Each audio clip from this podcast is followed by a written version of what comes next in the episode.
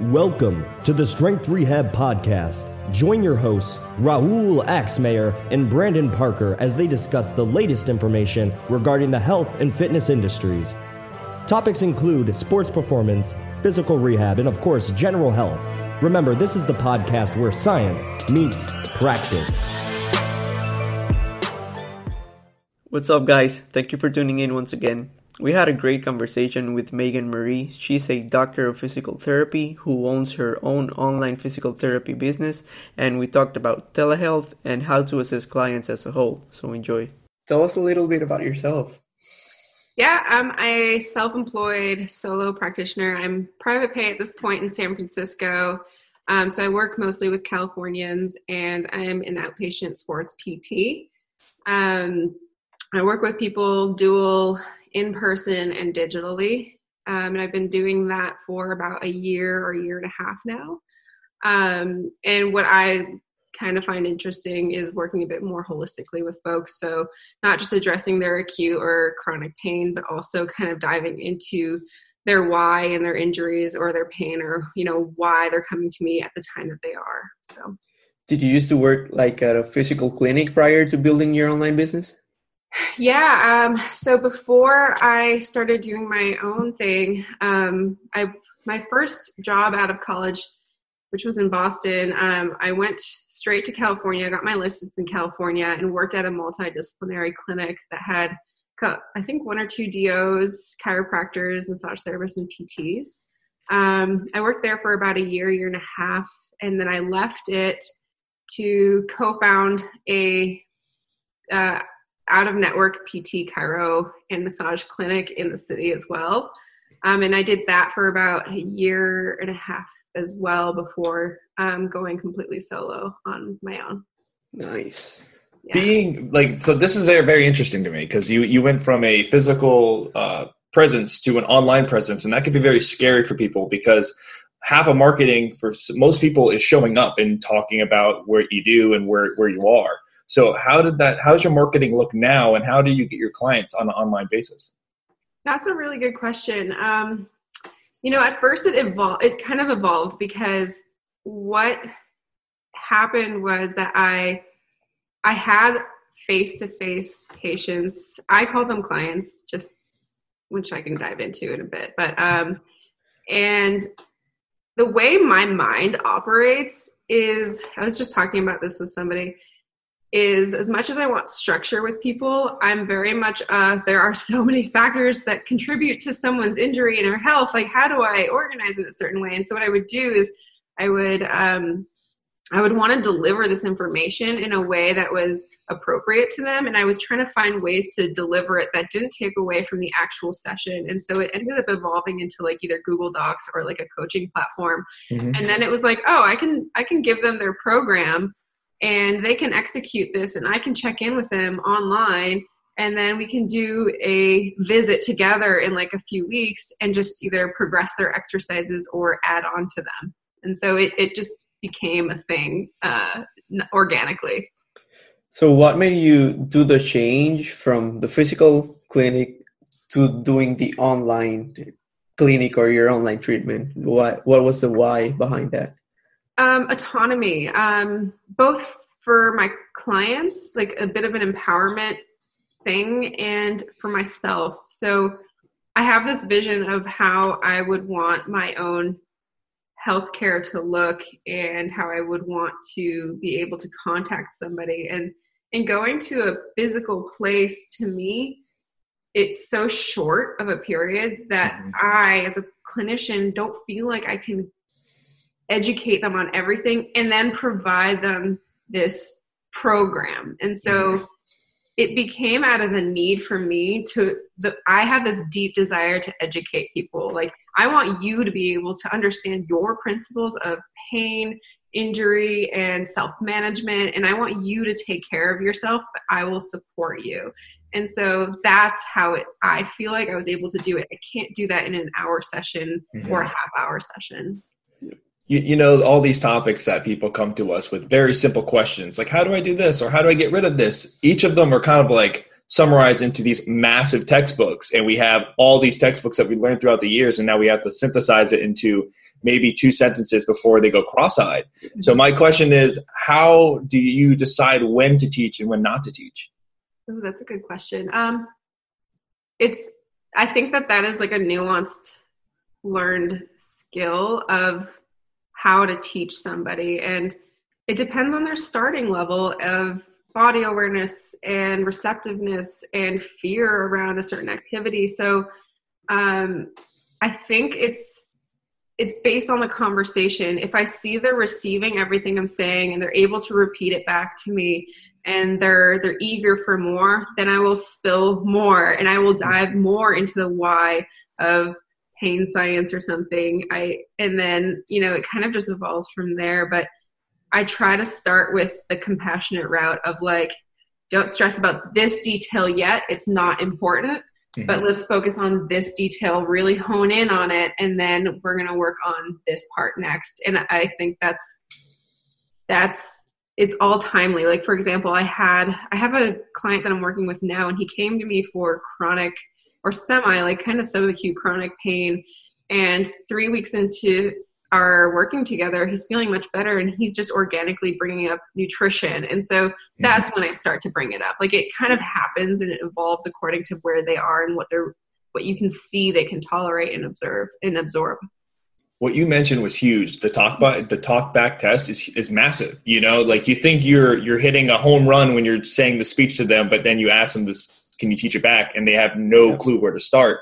And my question is is how often or how frequently will you say, "Hey, can you just take a moment to just kind of talk back to me and see what you you've gotten from this?" That's a ooh, that's not enough.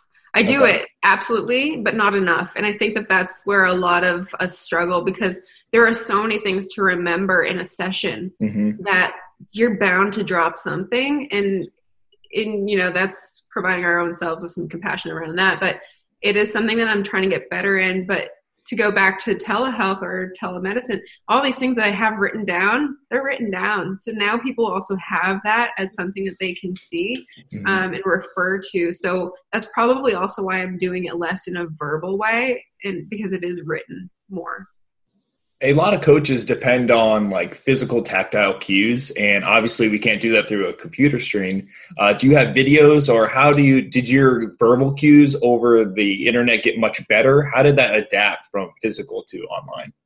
Yeah um, again depends on the person. If someone is just mm-hmm. learning how to move and then I'm not going to focus on your pelvic tilts and your, you know, your perfect hinge. Like I just want you to move and, and hit those requirements. Once we're past some of those fundamentals, then I do feel like the the cueing um, becomes yeah. I mean, practice has definitely helped for delivering it but one step at a time and one thing i've learned with delivering cues is there's a time and a place for it and i notice that when i give a cue and someone executes it well i give them a new cue. And so i have to remind them and say hey if i'm giving you a new cue it's because the other one i gave you you're executing well. So it's a constant reminder of positive reinforcement that they're doing a good job um, and that i'm not focused on the the faults, but rather than let's make this let's let's progress this really well. And so um, I think I just diverged a little bit, uh, but but yeah, yeah, I think it's gotten better over time. Um, so how would you say you find the sweet spot between over cueing and under cueing? Because we both we know that both spectrums are like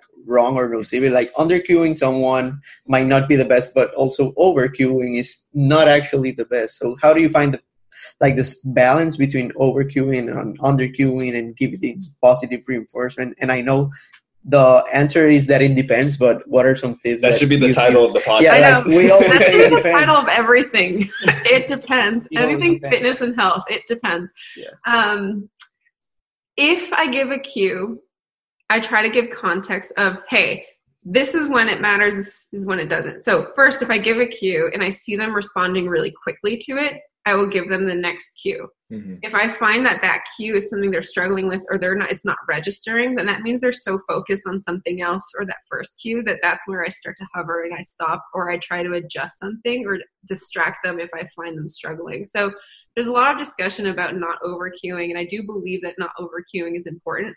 But it's also it's observing the person you're with and mm-hmm. and just seeing when it's important to to to adjust them to progress them organically yeah. and uh, over forcing something. What does your online screening process look like if you have one? Let's say when someone comes to you either for nutrition advice or for chronic pain what what does that relationship look like when it starts?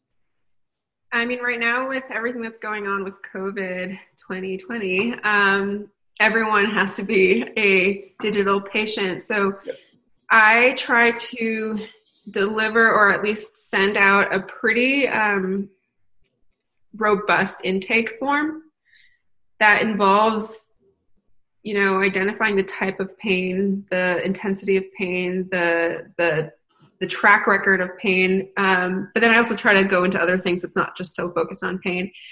And what that does is it gives me a bit of a framework of who this person is how they're perceiving it and then that gives me a lot of time to um, that's their pre-screen. And then when i actually talk to them in person or on video most of our eval is it's going to be speaking discussing history getting to know the person trying to find their why. That's a harder one. Um, and so i think for the most part you can work with anyone online if you can get you know that fundamental information and just see what their starting point is see where their pain points might be and then a lot of that first few weeks or month of my programming for them is like I, I will write down and say don't stress so much about the perfection of this. I'm trying to get a baseline bit of information for, from you and and we're going to evolve from there. So um, screening just ends up being about that person and, and seeing where we're starting from. Yeah. The, the big thing that you mentioned there is finding their why and it, it can be very hard because you know when we talk to these people on the podcast like yeah find their why. They're going to say oh i want to pick up my kids. It's not ever yeah. like it's not usually that straightforward. And how i know it's it's going to be through practice and experience but what are some subtle things or some techniques that you use to discover the why? Um a bit of a kind of reiterating or asking the question in a way that they have to sift through it themselves. So if mm-hmm. you know if they're coming it's kind of like the the five steps of asking why it's like well why is that important to you and then they give you the, the example or the explanation and then you say well why is that important to you it's just basically like let's keep breaking it down and, and enforce a bit of critical thinking mm-hmm. sometimes i can figure it out you know um, you know there's a bit of fear typically or a lack of control that's happening. And so i always try to reassure that component but i also want them to feel like they are understanding of why they're seeing me. So i think motiva- motivational interviewing in terms of a formal format is something that i could always get better at. Um, but i think it's just having the discussion with that person and, and seeing the, like what are your circumstances now and why are you here now? Yeah I mean, it's highly dependent on like that's the thing. Like you say, I'm great at communicating. I'm great at motivational interviewing, but that's highly dependent on who you're talking to, right? Like, yeah. if you're talking to an open book, of course you're great at it. They're going to tell you everything, you know. um, now, earlier you mentioned that you you frame all your your client. You, you call them clients, correct? Yes. Yes. So, what's the purpose behind that? Like Ryan Chow.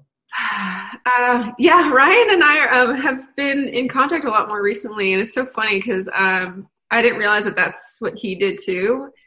There is a perception around being a patient that's different than being a client in my eyes. And I want people to see their health as something that's not like an illness or a prognosis of something. Like I want you to I want you to work with me as as like a teammate rather than like this this frail injured, you know, baby bird. I, I like the word using the word client instead of patient because as soon as you hear the word patient, even clinicians think there's something wrong with them. Exactly. So mm-hmm. that, and it's not the best for results or outcomes, as we know. Right. I think it's super smart. It's like a subtle way to get them to feel a bit more empowered already, yep. starting early. Do you also feel like when you call them clients, it's much easier to work laterally in the sense of like we might not be directly a, addressing the injury that you have, but we are by getting your overall activity up or we're improving your stress levels. Do you feel like it's easier because now you call them a client versus a patient? Yes and no. I guess I'm not sure because I just did that organically like a, a year and a half ago. And that was also when I started working for myself. So if that had changed, um, you know, if I had changed that verbiage, you know, in the middle of working for myself, then maybe. Mm-hmm. But I do feel like what I'm trying to do is also just change the perception of what physical therapy could look like for somebody. I think it's still really highly seen as I'm injured and I'm going to go see somebody mm-hmm. um, and they're going to fix me. And I do want to change that in general from the pers- like the professional side of things, but then the client side of things. And um, what that means is providing them with a an experience that is self-empowering and I am your coach along the way. So I just don't see the word patient mm-hmm. as something that enables that thought process. Mm-hmm. Now, this is from like a personal, it's a personal question that just popped in my head. Uh, with COVID 19, uh, I guess COVID 2020 now, because, you know, but um, well, my question would be is like, you know, we're, we're doing online classes right now, and uh, maybe it's just my environment's not set up the way it should be, but how do you stay motivated from working at home? Because I, I just feel like I'd have no motivation. Ooh, uh, working or working out? Working at home. Mm. Um, I am actually struggling with working a bit too much at home. Okay. And the reason is I think I'm seeing that as like this is the only thing I can control right now. And it's okay if I don't have a bunch of clients, then what can I work on? And I'm reading probably like three different books and have two different audiobooks. So I'm overdoing it that my I am not actually taking enough downtime to be with my family and to connect with my friends enough. So I see it as I think we all have different approaches to how we manage with certain situations. And for me, it's been do what you can to control um, don't shut down or but also i'm i have to be self motivated in a way because i have to have a business when covid-19 or 2020 is done with um, otherwise i'm going to have to figure out a different situation. And i, I don't want to sacrifice the type of work that i do. I don't want to work in a clinic again. Um, so it's just my why i suppose. Mm-hmm. Yeah. So, how do you envision your business, let's say in five years? What's the end goal here? Um, that's a great question. I, I do want to see myself more as a lifestyle um, influencer. Um, without the negative connotation of an influencer, uh, I would say more of a advocate. How about that? Um, where I really want to use a platform to educate people um, I do enjoy the one on one. It'll never stop for me. I mm-hmm. think it's important to work with people, but I also have a bigger vision where I really do want to to educate. And so being on a podcast is actually one of the things that I said that I wanted to do. So thank you guys. Um, um, but I see, you know, five years from now, almost having a bit of that advocate brand of, you know, helping clinicians be more than just the fix its and be um, an empowering kind of uh, voice for you know those clinicians. But also honestly women in my field. Like i'm i'm very pro women in that respect. I think there's a lot of goodness in uh, the industry especially strength and conditioning. But there's there's less of a loud voice in in the women's uh, realm. So yeah. Definitely. Most definitely. Yeah. most definitely. Now when it comes to like like just back to the back to mentioning clients and stuff like that and it kind of just makes me think about Levinson and addressing upstream versus downstream and we talk about lifestyle changes and stuff like that. It's it's so easy to, to say yeah we're going to address this but it's very hard to force an adaptation or a habit um, when it comes to talking to our clients and I, i'm just curious from your point of view because you're across a screen versus face to face, do you feel like it's easier for your clients to lie to you and say, "Oh yeah, I'm totally doing it"?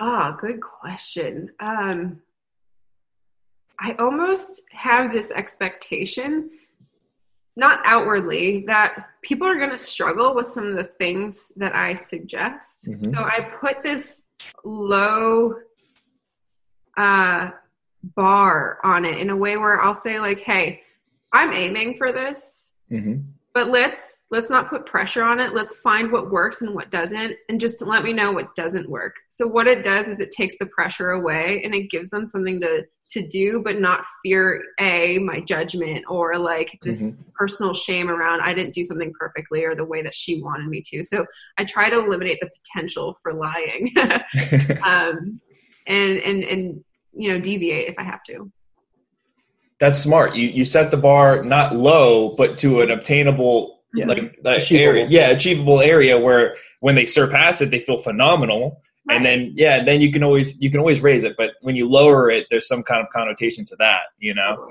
Mm-hmm. I mean, it's like building resilience. I mean, if we're talking about you know the human condition, if we put too much expectation on something, it's really hard to achieve it unless you've built that muscle to do that. Mm-hmm. And many of us who are, if we're talking about healthcare again in general, most of us aren't doing a lot of the things that we should be doing. So mm-hmm. why don't we just start low? It's like atomic habits, you know. I think James Clear, right? He's talking about this one percent. Do two minutes of something, mm-hmm. and and that's all you do. Like that's going to build a bit of self trust that you are able to accomplish something. So I want to implement this really large idea of building consistency and habits and applying it to healthcare specifically. Yeah, one like one thing is talking about or recommending something, but I think that, for example, if I went to a doctor and mm. and he was like 300 pounds and he recommended that I do the ACSM guidelines, I would honestly not do it because odds are he's not doing it. Mm-hmm. And like on the healthcare field, uh, mm-hmm. specifically like strength and conditioning coaches and uh, PTs, doctors of physical therapy. Mm-hmm. Uh, I think that a lot of doctors, clinicians, and coaches recommend stuff that they don't even do. Mm-hmm. And I think that if you don't do something, you should not be recommending it. Yeah, I was just having this discussion literally right before I hopped on with you guys. Um, I have this informal challenge that I'm doing on Instagram that is about um, about basically different lifestyles and lifestyle habits and how do we track these things.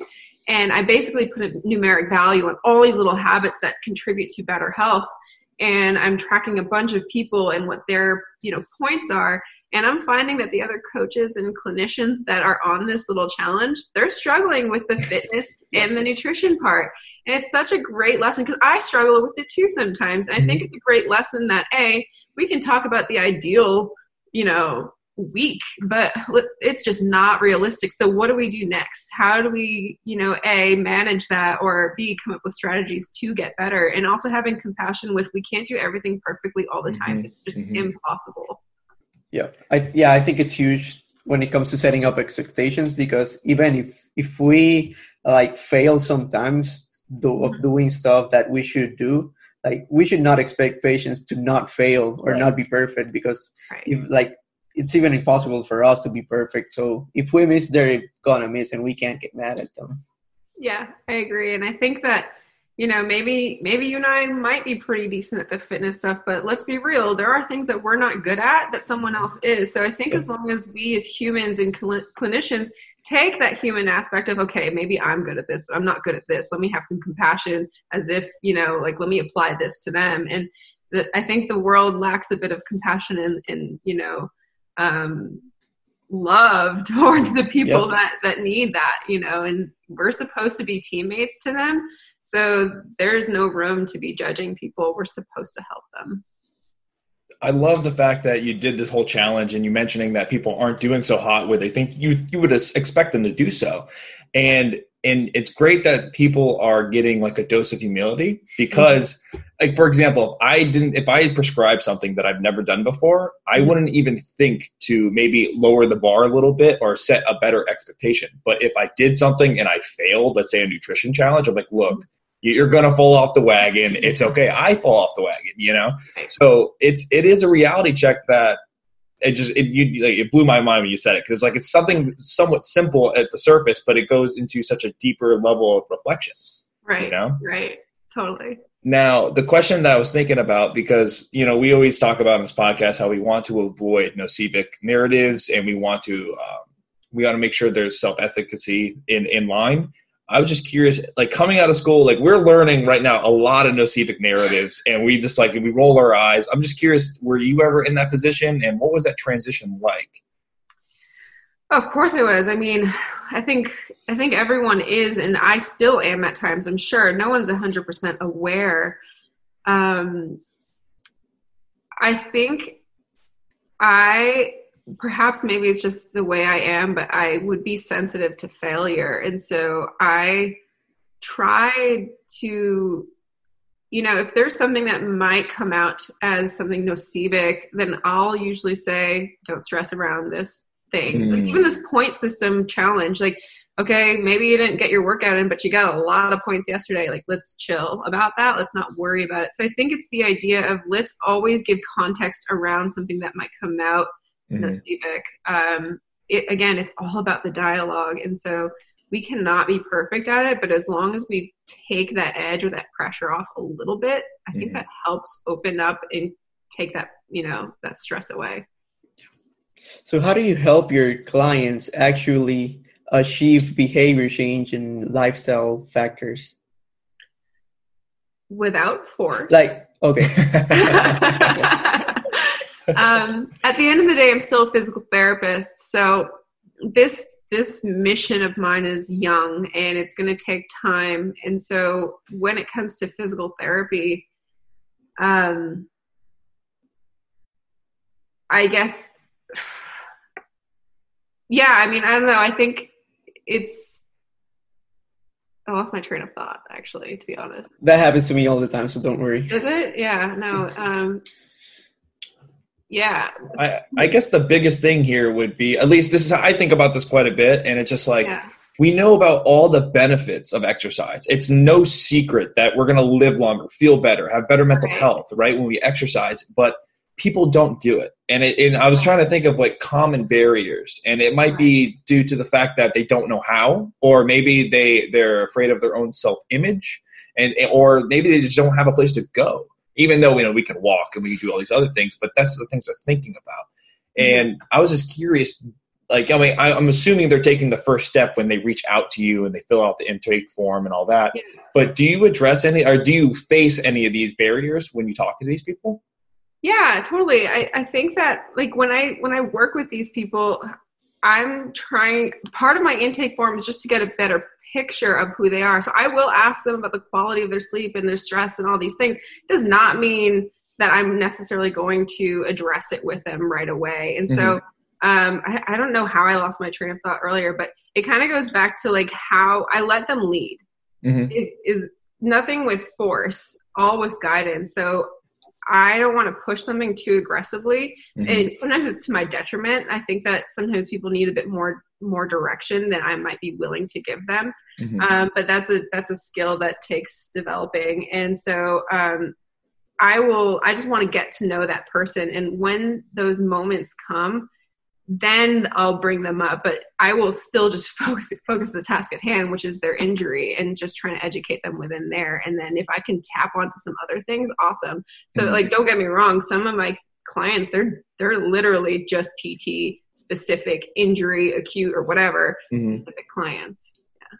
Now that just sparked a question as you were speaking. There is, you know, when we try to refrain from using a lot of like once again nocebic narratives and like we can start using these anatomical like places in the body and people start freaking out like degeneration and stuff like that yeah. um, we we've talked about in the past where we can in person do orthos and that builds some of, of a trust like oh i know exactly what we're dealing with here um, i was just curious like is there like a spectrum where like let's not get super specific because we don't want to be nocebic but also I don't want to come across like I don't know what I'm talking about. And then once again, we're not running orthos because we're mm-hmm. across a screen.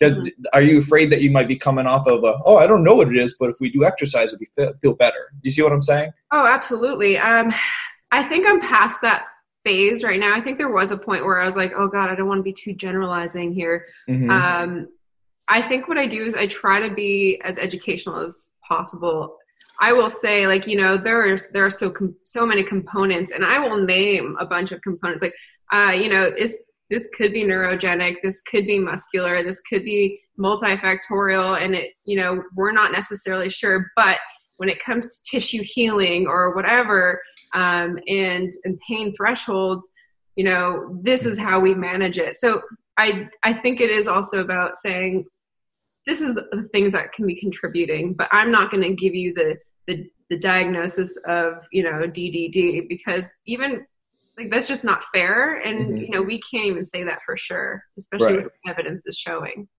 Yeah, and I think it's also important to know that even doctors don't know everything, right. but that doesn't mean that clients will not get better because I mean, call me a nihilist, but odds are patient can have any diagnosis and i mean as long as it's not cancer or something right. and if they do exercise and just wait natural history will do its thing. So even though we don't know what's the reason of your pain odds are you're gonna feel better eventually. So why not start exercising and get all of these benefits while your pain clears away mm-hmm. right. Yeah and i think that's what i try to tell people too is i'll give them the timeline of what an acute tissue injury might take and what a subacute injury might look like and the the risk for re-injury and all that stuff and say look there are options here. This is how i like to work with people. Like there's options here. If you just want to uh you know let your body do its job then call me in you know six weeks. But i recommend that why don't we kind of help support this system appropriately and dose you with exercises appropriately? Um, and let's kind of minimize that risk of it being a longer term thing. And so I don't want to be that clinician that says you have to do this for this time because it's also that's that's for my ego. I I'm not here for that. Like I'm here for this person. I want to give them their options and I want to let them know that they're they're to get better and you know a lot more evidence is showing that things are to just evolve and get better, but I will probably make it a I will help you get there faster and with probably a higher probability that you will not have chronic pain. Yep. Definitely. As for your process, uh, you mentioned that you would give somebody a cue, and then if they mastered it, you would just give on another cue until they perfect the movement. Are they doing this live for you during a meeting, or are they sending you videos? How does that work? Um, I guess when I was saying that, I was probably more in the in-person, you know, training coaching-ish approach. Mm-hmm. To be honest with some of these people, like this this person that I had mentioned earlier that I was having some kind of global chronic pain, mm-hmm. I gave him something that I felt like he would be able to accomplish. For example, like a mountain climber, like slow paced mountain climber. Mm-hmm. I gave him some general principles that I wanted him to stick with. Mm-hmm. And I let him take it from there because the idea is building capacity, right? We're right. trying to get them more active in an experience that's appropriately, you know, enjoyable for them or at least not nocebic.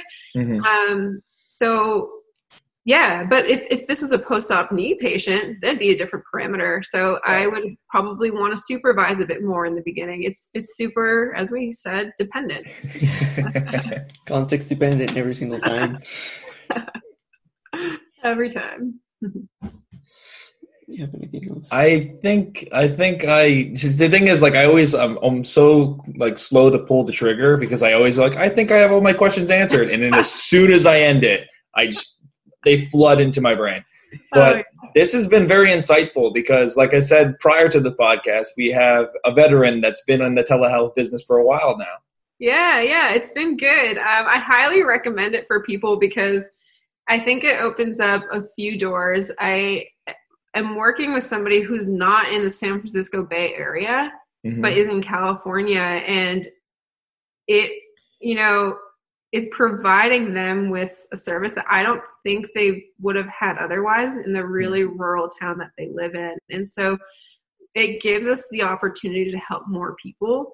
And then from a personal lifestyle perspective, it takes my hands and my mind off of, um, you know, these really short and dense, like one-on-one sessions mm-hmm. and allows me to kind of digest a bit more and provide a more robust plan for that person um, and so yeah I, I, highly recommend it for people I wouldn't take away the face to face. I still practice manually sometimes for people too. I think there's there is some value in human touch. So um, I don't want to say that I'm pro one and not the other. Um, mm-hmm.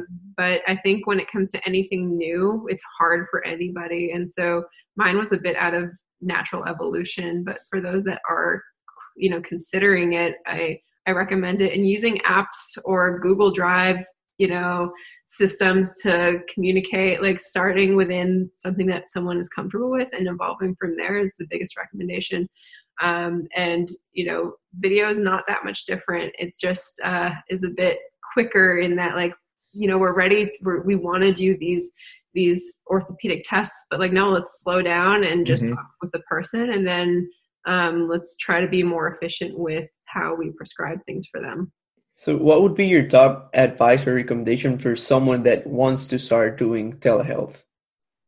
Um, start simple and just do it. So what I mean by that is like you don't need you don't absolutely need a coaching app in your your Google Drive stuff. That just helps. Um, but start with your session with somebody. Go slower than you might think you need to go because the session will go faster because you're not you're not moving around a table. You're not demonstrating anything. You're actually just having a conversation. So um, you know think about just talking a bit longer and then um, if you're not positive what you want to do in that moment then just you know say i will email you at the end of this with some suggestions let's do a follow-up call and that's that because it's going to be uncomfortable if you're not used to it and you're probably going to forget something and you know that's not a big deal be okay you know that that actually that was a, a question I definitely wanted to ask. So let's say you're just stumped by the situation. You're like, I do not know where to start with this mm-hmm. with this client. Mm-hmm. Uh, so you feel fine with just like, oh yeah, I'll just call you back after I review everything when I come up with an idea. Is that how it works? I would say for the most part, I know what's going on. I think what I what happens is it's well, for one, I will do some movement screens. I'm just going to get off my chair. I'm going to move the chair out of the way, and then I'm mm-hmm. going to uh, say, hey, can you do this movement for me and let me know what you're feeling? So I'm still going to do some screens with them as I would in person. The only thing I'm not going to do is the hands on testing. Right. Um, so for the most part, I know what I'm going to do. I think it's it's just when when you get a little stumped in those potential awkward moments that you forget to ask something or forget to test something, mm-hmm. you're just going to come back to them later. I think it's the idea of like, chill, everything's going to be okay. You know what you're talking about. This is just a new medium and it's going to make you feel a little weird doing it. Oh, yeah, definitely. yeah. Our, our first podcast where we saw the, the person in front of us, it was just like, shell shock. I didn't know what to do, you know, and it's like all the questions I planned on asking just went through like over my head. I was like, all right, this is going to be the longest, most awkward thing ever. But like, but like you said, when it come comes to conversation, you know, it goes so quick. You know, you think you're there, you, you think you're there. Like you get what I'm saying. It just yeah. shell shocked.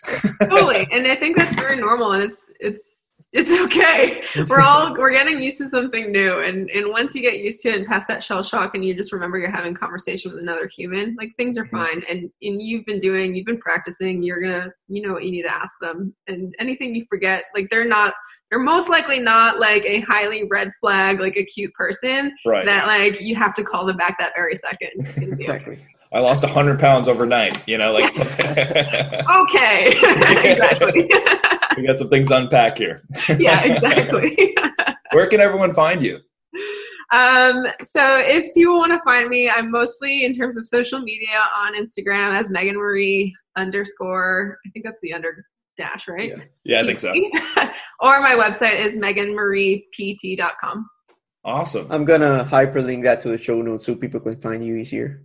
Yeah, that'd be awesome. Um, I'm mostly on Instagram. I just started getting in that social bandwagon. It's been tough, but here we are at COVID. So